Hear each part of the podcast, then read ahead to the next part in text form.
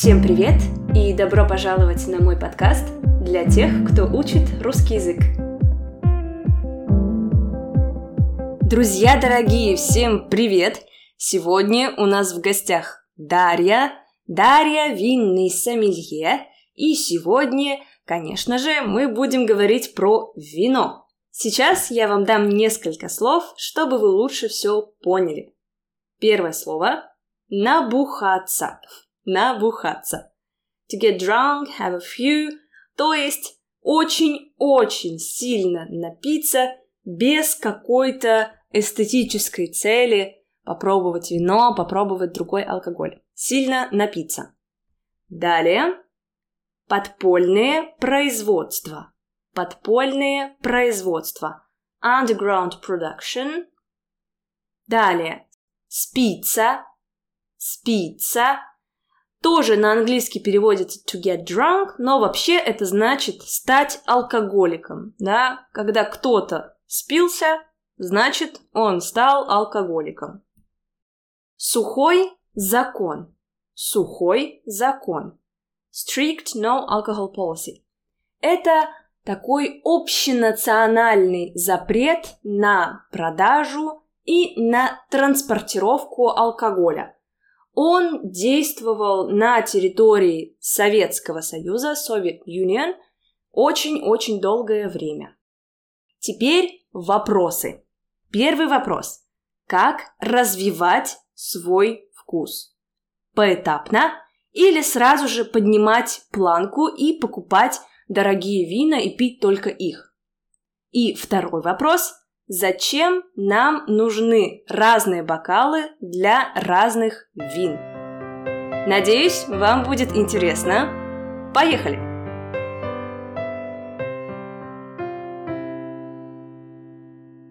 Даша, привет, добро пожаловать. Я очень рада тебя видеть и слышать. Как твои дела? Привет, Маш, я тоже очень рада. Дела отлично, прекрасно, работы много. А для меня, наверное, это самое важное, потому что я свою работу люблю, тем более, что она у меня чудесная. Расскажи, пожалуйста, чем ты занимаешься, в принципе, в чем э, заключается специфика твоей работы как сомелье, как винного сомелье?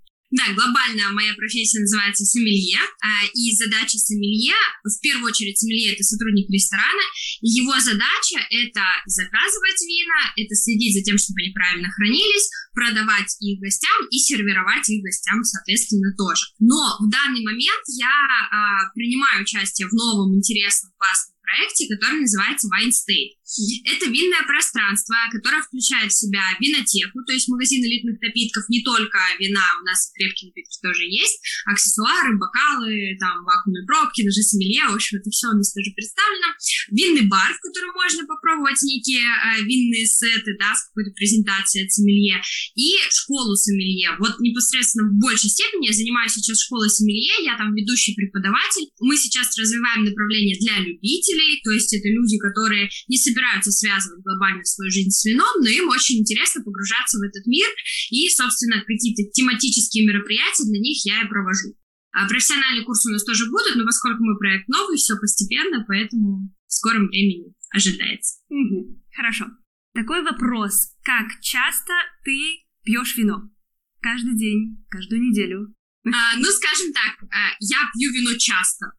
А, часто, наверное, всех очень субъективное понятие, да? Иногда бывает, что я не пью вино неделю, mm-hmm. то есть даже если у меня какие-то мероприятия, то я вино сплевываю, а не глотаю. А иногда бывает, что 6 дней в неделю я пью вино хотя бы там пару бокалов в день обязательно. Mm-hmm. То есть а, раз на раз не приходится. Но я думаю, что если смотреть в разрезе обычного среднестатистического человека, то это очень часто. Угу, угу. Возможно, это личный вопрос, э, но все-таки твоя профессия требует того, чтобы ты пробовала вино очень часто. И в связи с этим такой вопрос, э, как не спиться, как поддерживать себя на самом в деле, состоянии. А, на самом деле опасность действительно велика, потому что алкоголь это определенный риск, и его употребление а, может повлиять в целом на жизнь. Но а, если говорить конкретно про меня, то у меня несколько другая философия. То есть для меня алкоголь это не а, какое-то там состояние эйфории, да, это не цель. То есть алкогольное опьянение — это не цель. Для меня вино — это эстетика, это очень красивый мир, это ритуалы, это а, классные люди, да, это какая-то философия, то есть это абсолютно другое а, глобальное отношение к целой культуре. То есть для меня это культура. Поэтому Безусловно, я слежу за тем, чтобы на каких-то профессиональных мероприятиях э, сохранить лицо. Понятное дело, что бывают моменты, когда ты с подружками отдыхаешь, и там уже можно совсем расслабиться и отпустить себя, но э, большая часть э, времени, когда я употребляю алкоголь, у нас это происходит где-то в обществе, поэтому, безусловно, нужно держать себя в руках. А, есть у меня коллеги, которые не всегда с этим справляются, но, наверное, это такой определенный риск, которого никто не застрахован. Ну, я пока держусь. Хорошо. Также я хотела э, с тобой поговорить по поводу развития вкуса. Как его правильно развивать в контексте вина, потому что это же касается не только сферы алкоголя. Это также и твой стиль, и э, искусство в целом, кино, театр. То есть мы можем смотреть всю жизнь э, фильмы американские класса D и радоваться жизни, а можем э, смотреть фильмы Гадара, французскую классику, которая, которая вроде бы как не для всех. Вот, по твоему мнению, как развивать вкус? А, развивать вкус. Мне кажется, что когда человек задается таким вопросом, как развивать вкус, это уже в какой-то мере ответ. Потому что, чтобы развивать вкус, нужно интересоваться, нужно погружать себя в эту среду. Mm-hmm. То есть, по большому счету, у людей, которые ходят, там, не знаю, в сеть супермаркетов и покупают там вино за 300 рублей на вечер, на выходные, раз там в неделю на выходные, да, у них, наверное, все-таки шансов нет. Не то, что... Нет, им это не надо. Mm-hmm. Они не хотят.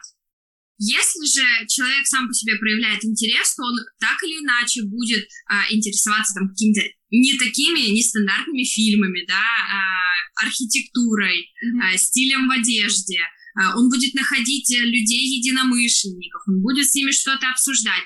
И в такой среде неминуемо вкус будет развиваться. То есть ты уже будешь отличать то, что там действительно стильно, элегантно, да, от чего-то такого посредственного, там, повседневного, неинтересного. Mm-hmm. Это работает абсолютно в любой сфере, в том числе и в вине. Соответственно, а, если человек ходит на какие-то мероприятия, да, какие-то дегустации, а, в целом ходит по ресторанам, общается с сомелье, общается там с кавистами. Кависты — это те же люди, как и сомелье, но кависты, они в винотеке работают, а сомелье в ресторане. То есть, по сути, это одна и та же профессия. Mm-hmm. Просто места, ну, места работы разные, поэтому должность называется по-разному. А, в общем, человек ищет общение с профессионалами в этой сфере, обсуждает это с друзьями, там, читает что-то в интернете. Ну, интернет, конечно, не всегда дает достоверную информацию, но тем не менее. То есть самый главный принцип для того, чтобы развить вкус, нужно окружить себя тем, в какой сфере ты хочешь развивать вкус. Безусловно, это будет широко, то есть эта сфера будет цеплять также другие сферы. Например, у меня а, с моей очень хорошей приятельницей был как-то раз а, эфир про развитие вкуса в рамках моей профессии и ее, а она стилист. Mm-hmm. То есть это было тоже интересно, мы много обсуждали и очень большой отклик от аудитории получили. Было классно. Угу. Ну вот как ты считаешь, нужно поэтапно развивать свой вкус или сразу же повышать планку, покупать вина только там, за тысячу рублей и пить только их? Как ты считаешь? А, совершенно точно нужно делать это поэтапно, потому что если ты, находясь на своей а, ступени развития, начинаешь прыгать через три или через четыре, то ты неминуемо расшибешь лоб. И так везде, в принципе, в жизни, здесь а, сфера вина ничем от этого не отличается. А, у меня есть теория про а, как раз-таки этапы эволюции вкуса, и эта теория гласит, что нужно постепенно двигаться, но опять-таки тогда, когда есть именно интерес. Mm-hmm. То есть можно попробовать там, если ты постоянно пьешь какие-то полусладкие вина, стоит попробовать как-то раз там полусухие вина, да, и, возможно, попробовать один сорт винограда, он может не понравиться. Попробовать другой сорт винограда, он тоже может не понравиться. Попробовать там другую страну производства и влюбиться. Mm-hmm. А, это довольно частая история. И как показывает практика, многие люди вот прошли, вернее, я с ними прошла этот путь. Mm-hmm. А, то есть э, ни разу не было такого в моей практике, что человек пил, там, не знаю, полусладкое красное абхазское вино, а потом вдруг неожиданно попробовав какой-нибудь, я не знаю, бургундский пино-нуар за 5000 рублей за бутылку, сказал, вау, вот это фантастика. Не было такого ни разу. Слава богу, я в принципе отговаривала людей пробовать бургундский пино-нуар на таком этапе, потому что это обречено на провал, это ужасная затея. Но даже если кто-то меня не слушал, и пытался там э, потратить э, свои деньги и купить что-то такое вот эталонное, mm-hmm. то, в общем, это было ужасно. Это было просто ужасно. Они, естественно, говорили, что это фу, это кислятина, это пить невозможно, и почему вообще весь мир считает, что это вкусно, а на самом деле это ужасно. И хорошо, если так, а кто-то начинал заниматься самобичеванием и говорит, ну вот, я безнадежен, у меня никогда не получится, я не могу оценить это вино, мне невкусно, оно не нравится. И вот, вот, это, вот это самое страшное, наверное. Ну, то есть, да, мы подразумеваем, что э, кислые вина, сухие, которые недоступны для восприятия обычного человека, они считаются самыми качественными, а сладенькие вина, они считаются как бы похуже, да? Не все. Если мы говорим про какие-то очень-очень бюджетные сладкие вина, то в нашей стране, да, мы обсуждаем российский рынок именно, а в нашей стране очень бюджетные полусладкие и сладкие вина – это вина с добавлением сахара. И они считаются действительно некачественными, потому что за сахаром очень легко спрятать все огрехи винодела какого-то технического, технических моментов, да, производства вина, все, что не получилось, можно добавить сахара, и вино будет приятным, потому что мы русский народ, а, нас с детства приучают к тому, что на тебе вкусняшку, это сладко. То есть э, мы используем сладкое, сахар в целом как поощрение, да, и воспринимаем его всегда позитивно. А вот кислый вкус – это уже история немножко другая. До этого надо, условно говоря, дорасти, потому что мы, например, в детстве не любим оливки, mm-hmm. да, но многие, когда вырастают, начинают эти оливки есть с удовольствием и понимают, что это действительно классно и вкусно. Здесь примерно то же самое. Но здесь еще есть такой момент есть довольно качественные полусладкие сладкие вина, и здесь э, уже ценник как бы чуть-чуть повыше, да, и мы можем сделать вывод, что если нам нравится сладкое и полусладкое вино, ничего в этом страшного нету. Самое главное пить какие-то качественные напитки, которые действительно произведены с остаточным виноградным сахаром. То есть виноград это же, ну, фрукт, mm-hmm. и там есть сахар плодовый, обычный фруктоза. И, собственно, можно с помощью некоторых техник не сбраживать этот сахар до конца, а оставить его. Так, например, а, грузинское вино кинзмараули, красное, полусладкое, это вполне себе качественное вино, и его можно пить. Так, про что я еще э, хотела поговорить, это про виды бокалов. Э, мы с вами уже затронули эту тему. Вы сказали, что нельзя пить вино из чашки для чая. Почему так? Почему форма влияет на вкус вина? Как я уже сказала, винный мир, он больше про эстетику, mm нежели про какое-то функциональное назначение или про какие-то рациональные вещи. С вином всегда было, были связаны определенные ритуалы. То есть, если вы заходите в YouTube и набираете там э, сомелье или подача вина, э, вы смотрите ролики, и вы нигде там не увидите кружек.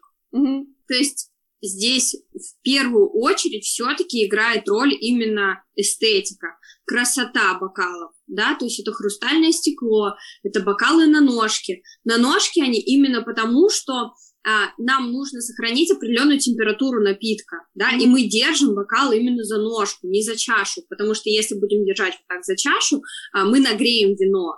Mm-hmm. А, неправильная температура подачи, она может испортить восприятие ваше в том числе. А, что же касается непосредственно формы этой чаши, а, здесь я рекомендую брать какие-то универсальные бокалы, да, и почему это влияет? Потому что площадь соприкосновения вина с кислородом должна быть определенной для определенных типов вин. Mm-hmm. То есть, по большому счету, производители бокалов заморачиваются настолько, чтобы вы в один бокал налили, ну, универсальный бокал, чтобы вы в один бокал налили там каберне савиньон из Чили, да, или там а, французский пино-нуар, mm-hmm. и у вас как бы и там, и там было не одинаковое, но хорошее, приятное впечатление. Uh-huh. То есть понимание о том, что это как бы, да, действительно приятное, классное вино, и им надо наслаждаться. А, я сейчас очень утрированно говорю, то есть, конечно, в чилийский каберне свиньон французский пинонуар ни в коем случае нельзя лить в один бокал. Я имею в виду бокал одной формы, а в один бокал тем более нельзя. Хорошо. Ну и в бокал одной формы тоже не стоит. А, поэтому, поэтому нужно, безусловно, выбирать а, красивые хрустальные бокалы для вина. А, вопреки всем мнениям и опасениям, это недорого. Mm-hmm. То есть лучше а, поехать в Икею, купить там бокалы, uh-huh. да, они будут не очень эстетичные, да, они из толстого стекла, но это хотя бы будут бокалы. Вы не будете пить вино из одноразовой там стакана одноразового, uh-huh. вот, да, да. А, или там кружки чайной. Так делать совершенно точно не стоит, потому что это, это уже не про эстетику, это про набухаться. Вот, кстати, про набухаться. Давайте поговорим про советский алкоголь.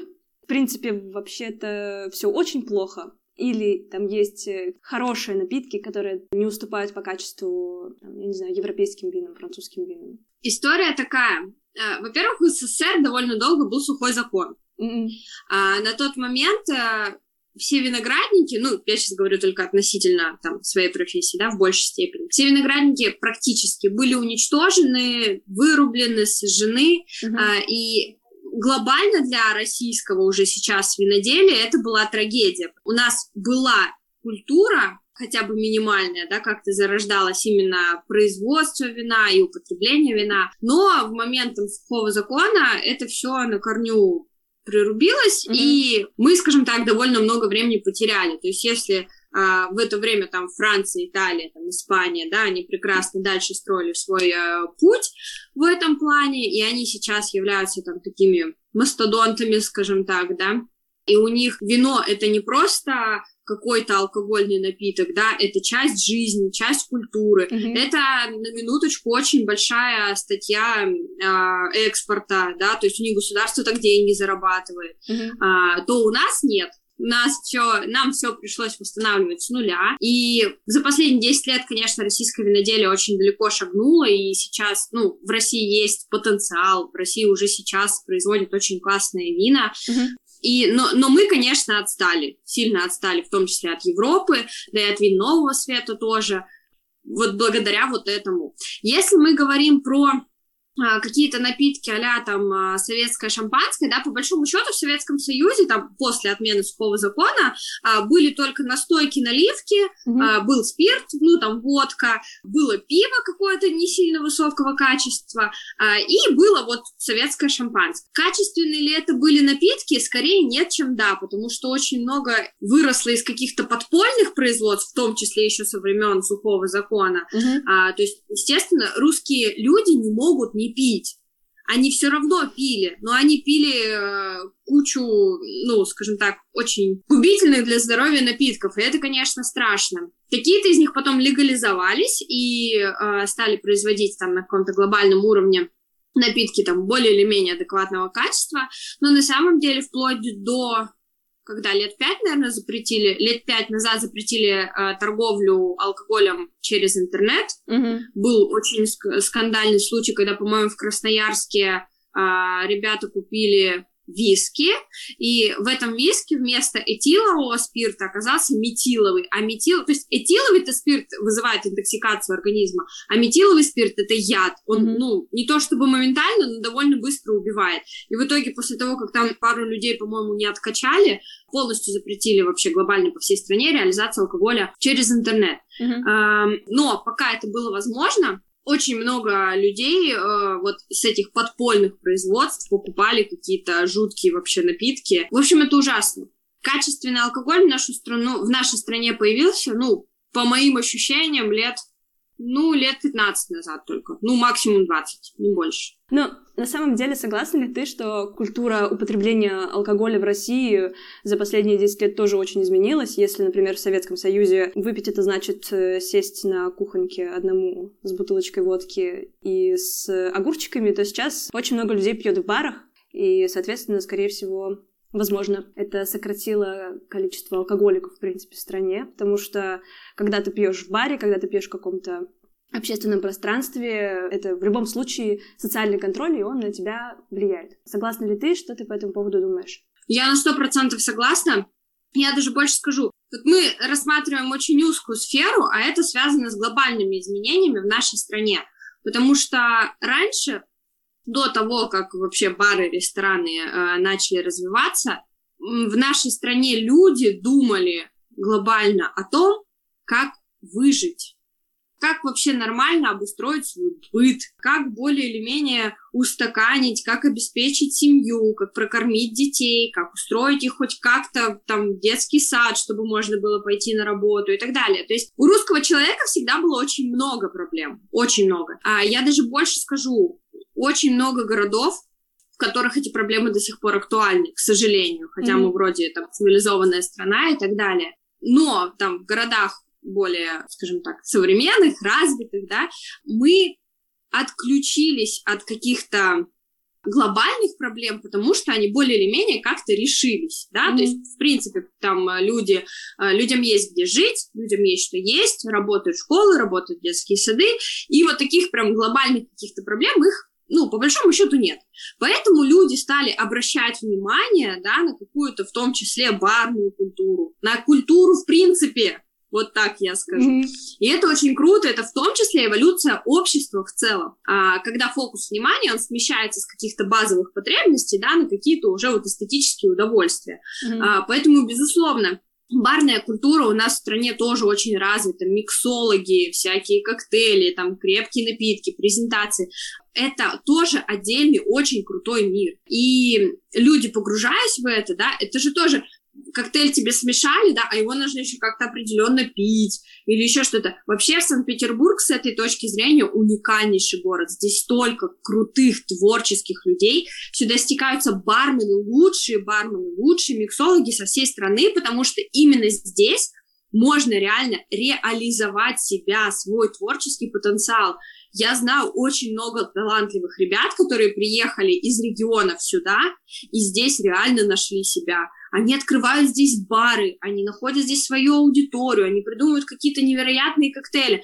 Uh, я там несколько лет назад зашла в один из баров таких, и uh, мне парень, ну, узнав, что я сомелье, говорит, а хочешь, я тебе сейчас приготовлю коктейль, у которого будет ароматик, как у сорта винограда Геверстрамина. Я чуть не упала. Он приготовил мне коктейль, и реально ароматика была очень похожа. Вот понимаешь, если я в Новосибирске приду в бар, ну, редко кто мне такое скажет. А в Новосибирск, кстати говоря, довольно тоже развитый город, он там третий после Питера, условно говоря, там по численности, да, и по развитию, в принципе, не, ну, не намного отстал. Но, тем не менее, там там много талантливых, классных ребят, но им у них нет такой благодатной почвы для развития, а здесь есть. Но здесь и очень высокая конкуренция. То есть здесь нужно понимать, да, что если э, кто-то поедет э, сюда там реализовываться, нужно запастись там терпением и силой воли, потому что по щелчку пальцев это произойдет вряд ли. Mm-hmm. Но если получится, то это будет очень круто. Поэтому культура в целом развивается, люди в целом развиваются, и да, я на сто процентов согласна с твоим утверждением. Также я хотела спросить по поводу Италии и Франции. Почему именно эти страны занялись вином? Почему именно эти страны так продвинулись в этом деле? Ну, скажем так, Европа всегда была неким таким эталоном виноделия, просто потому что там оно развивалось э, продолжительное время, и оно действительно развивалось а, а не так, как это там у нас, да. То есть, а, если мы говорим про а, некоторые там итальянские, в том числе хозяйства, они там уже в XIV веке производили вино. Понятное дело, что это вино было не бог весь какого качества по сравнению с тем, что сейчас, да, потому mm-hmm. что технический прогресс нам все-таки дал очень большой скачок вот относительно производства, и в том числе производства вина. Но, тем не менее, да, то есть там люди реально из поколения в поколение, веками занимаются этим. И, безусловно, тут не надо быть семи пядей во лбу, чтобы скажем так, произвести в итоге хорошее вино, когда ты уже много раз споткнулся, много косяков сделал, э, но после этого сделал выводы, да, и в итоге вот отладил какой-то определенный процесс, механизм. Mm-hmm. Если мы говорим про страны нового света, например, Чили, Аргентина, mm-hmm. там, э, ЮАР, Австралия, Новая Зеландия, некоторые из них вообще только в 20 веке начали производить вино. И понятное дело, что к ним, ну, как бы, некоторые люди относятся скептически, хотя на самом деле зря, потому что знакомство с миром вина как раз лучше начинать с этих стран. потому что они там более понятные. А, то, что Италия, Испания, ну, Испания в меньшей степени, то, что Италия и Франция привозят, э, ну, скажем так, приходят к нам на рынок из Италии и Франции, э, это довольно часто вина, как раз, как я уже говорила сегодня, сложные для восприятия. Uh-huh. Они действительно классные, они очень крутые, но у них эволюция вкуса, она уже вот там а мы за ними еще не успели. Поэтому лучше начинать все-таки с стран новосветских, где максимально понятные вина. А эталонами не стали, ну, именно потому, что они вот очень много времени уже занимаются виноделием, и они зарекомендовали себя. То есть они действительно производят очень качественные вина. Но это абсолютно не дает никакой гарантии, что они вам понравятся. Угу. Угу. Не могла бы ты, пожалуйста, дать несколько советов по поводу того, э, какие сейчас есть классные вина в России?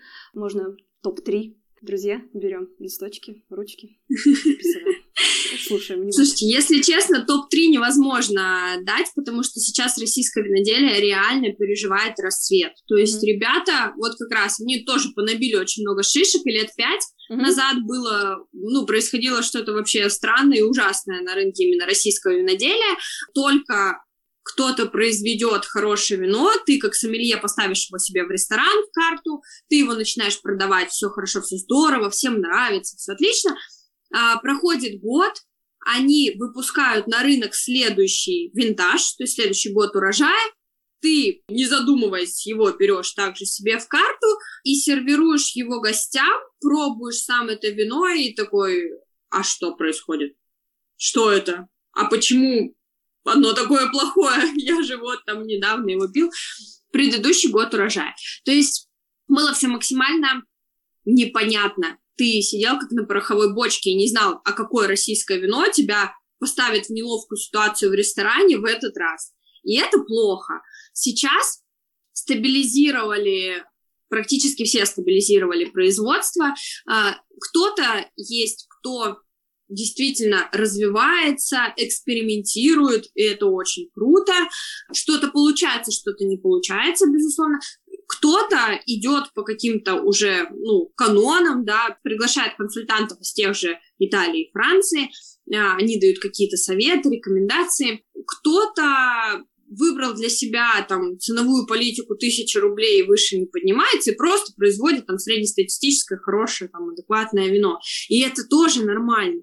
Но я могу сказать, что за последние, наверное, пару лет интерес к российскому виноделию очень вырос, и за последние пару лет в том числе наше профессиональное сообщество, очень много вкладывает в то, чтобы популяризировать российское вино. То есть российские вина сейчас совершенно точно надо пробовать и пить. Единственное, я повторюсь, опускаться ниже планки в 500 рублей, я категорически не, не просто не рекомендую, я запрещаю. Я запрещаю всем опускаться ниже планки 500 рублей за бутылку вина, а, неважно, российского, не российского. Ну, если хочется каких-то прям производителей, чтобы я назвала, а, совершенно точно это Сатера, линейки называются Эссе. У них несколько линеек, это крымская винодельня, mm. а, у них просто невероятный был, а, царство небесное недавно отошел в мир иной, винодел Игорь Самсонов. Это просто потрясающий человек, очень чисто энергетически даже приятный, mm-hmm. и философия жизни у него была очень крутая, и поэтому его вина, ну, я думаю, в том числе поэтому его вина действительно очень классные и по соотношению цена-качество совершенно точно могу э, рекомендовать. А, есть один из лучших, на мой взгляд, виноделов в стране сейчас, в принципе, это Олег Рейп. А, он рабо- работает, кстати говоря, на базе той же самой Сатера, у него нет собственных каких-то производств или виноградников, но тем не менее он сам отбирает виноград, сам его бенефицирует, то есть э, это уже менее масштабный проект, но тем не менее очень-очень достойный по качеству, но и более дорогой. Mm-hmm. Uh, есть еще очень модный производитель, это Паша Швец. Uh, Паша сам по себе очень харизматичная личность. Он раньше был сомелье mm-hmm. и жил в Москве.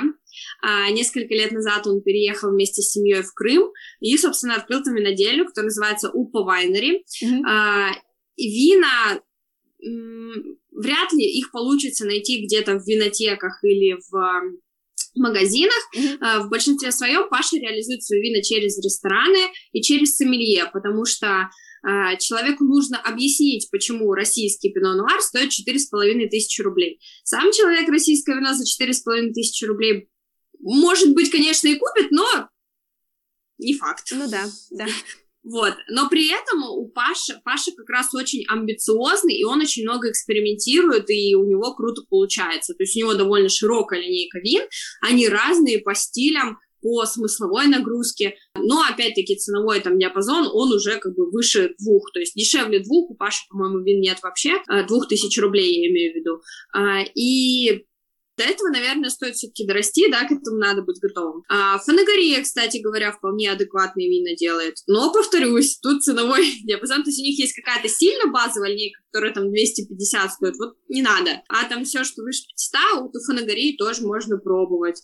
А, что еще? Сикоры, имение Сикоры, вот называется производитель, mm-hmm. тоже очень достойный, но у них тоже не дешевые вина. А, это уже, по-моему, Краснодарский край. И Гальский Гальский тоже производитель, тоже Краснодарский край, тоже хорошо, но тоже не дешево. Mm-hmm. То есть самый бюджетный вариант это, наверное, вот Голубицкая, кстати, еще тоже более-менее хорошо. Вот Голубицкая и Фанагория это, наверное, из бюджета. Такие mm-hmm. прям неплохие. Да, в общем, говорим нет Изабелле за 300 рублей.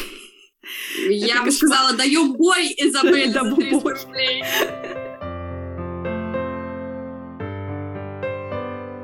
Прием, прием, это снова я. Надеюсь, вам было интересно.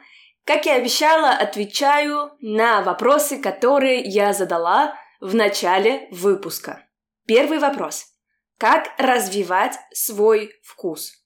Конечно же, нужно развивать его поэтапно. Совсем не обязательно сразу же начинать покупать какие-то дорогие вина, да? Главное это пробовать, пробовать разные вина, разных сортов винограда, разных стран производства, пробовать, пробовать, пробовать, и у вас все получится. Второй вопрос. Зачем для разных вин нам нужны разные бокалы? Зачем нам вообще нужны бокалы? Дело в том, что от бокала, от его формы будет зависеть вкус вина. Соответственно, если мы нальем вино в чайную кружку и в хороший хрустальный бокал, вкус будет совершенно разный. Надеюсь, вам было интересно. Пишите мне на почту в Инстаграме, не стесняйтесь, я всегда отвечаю. И пока-пока!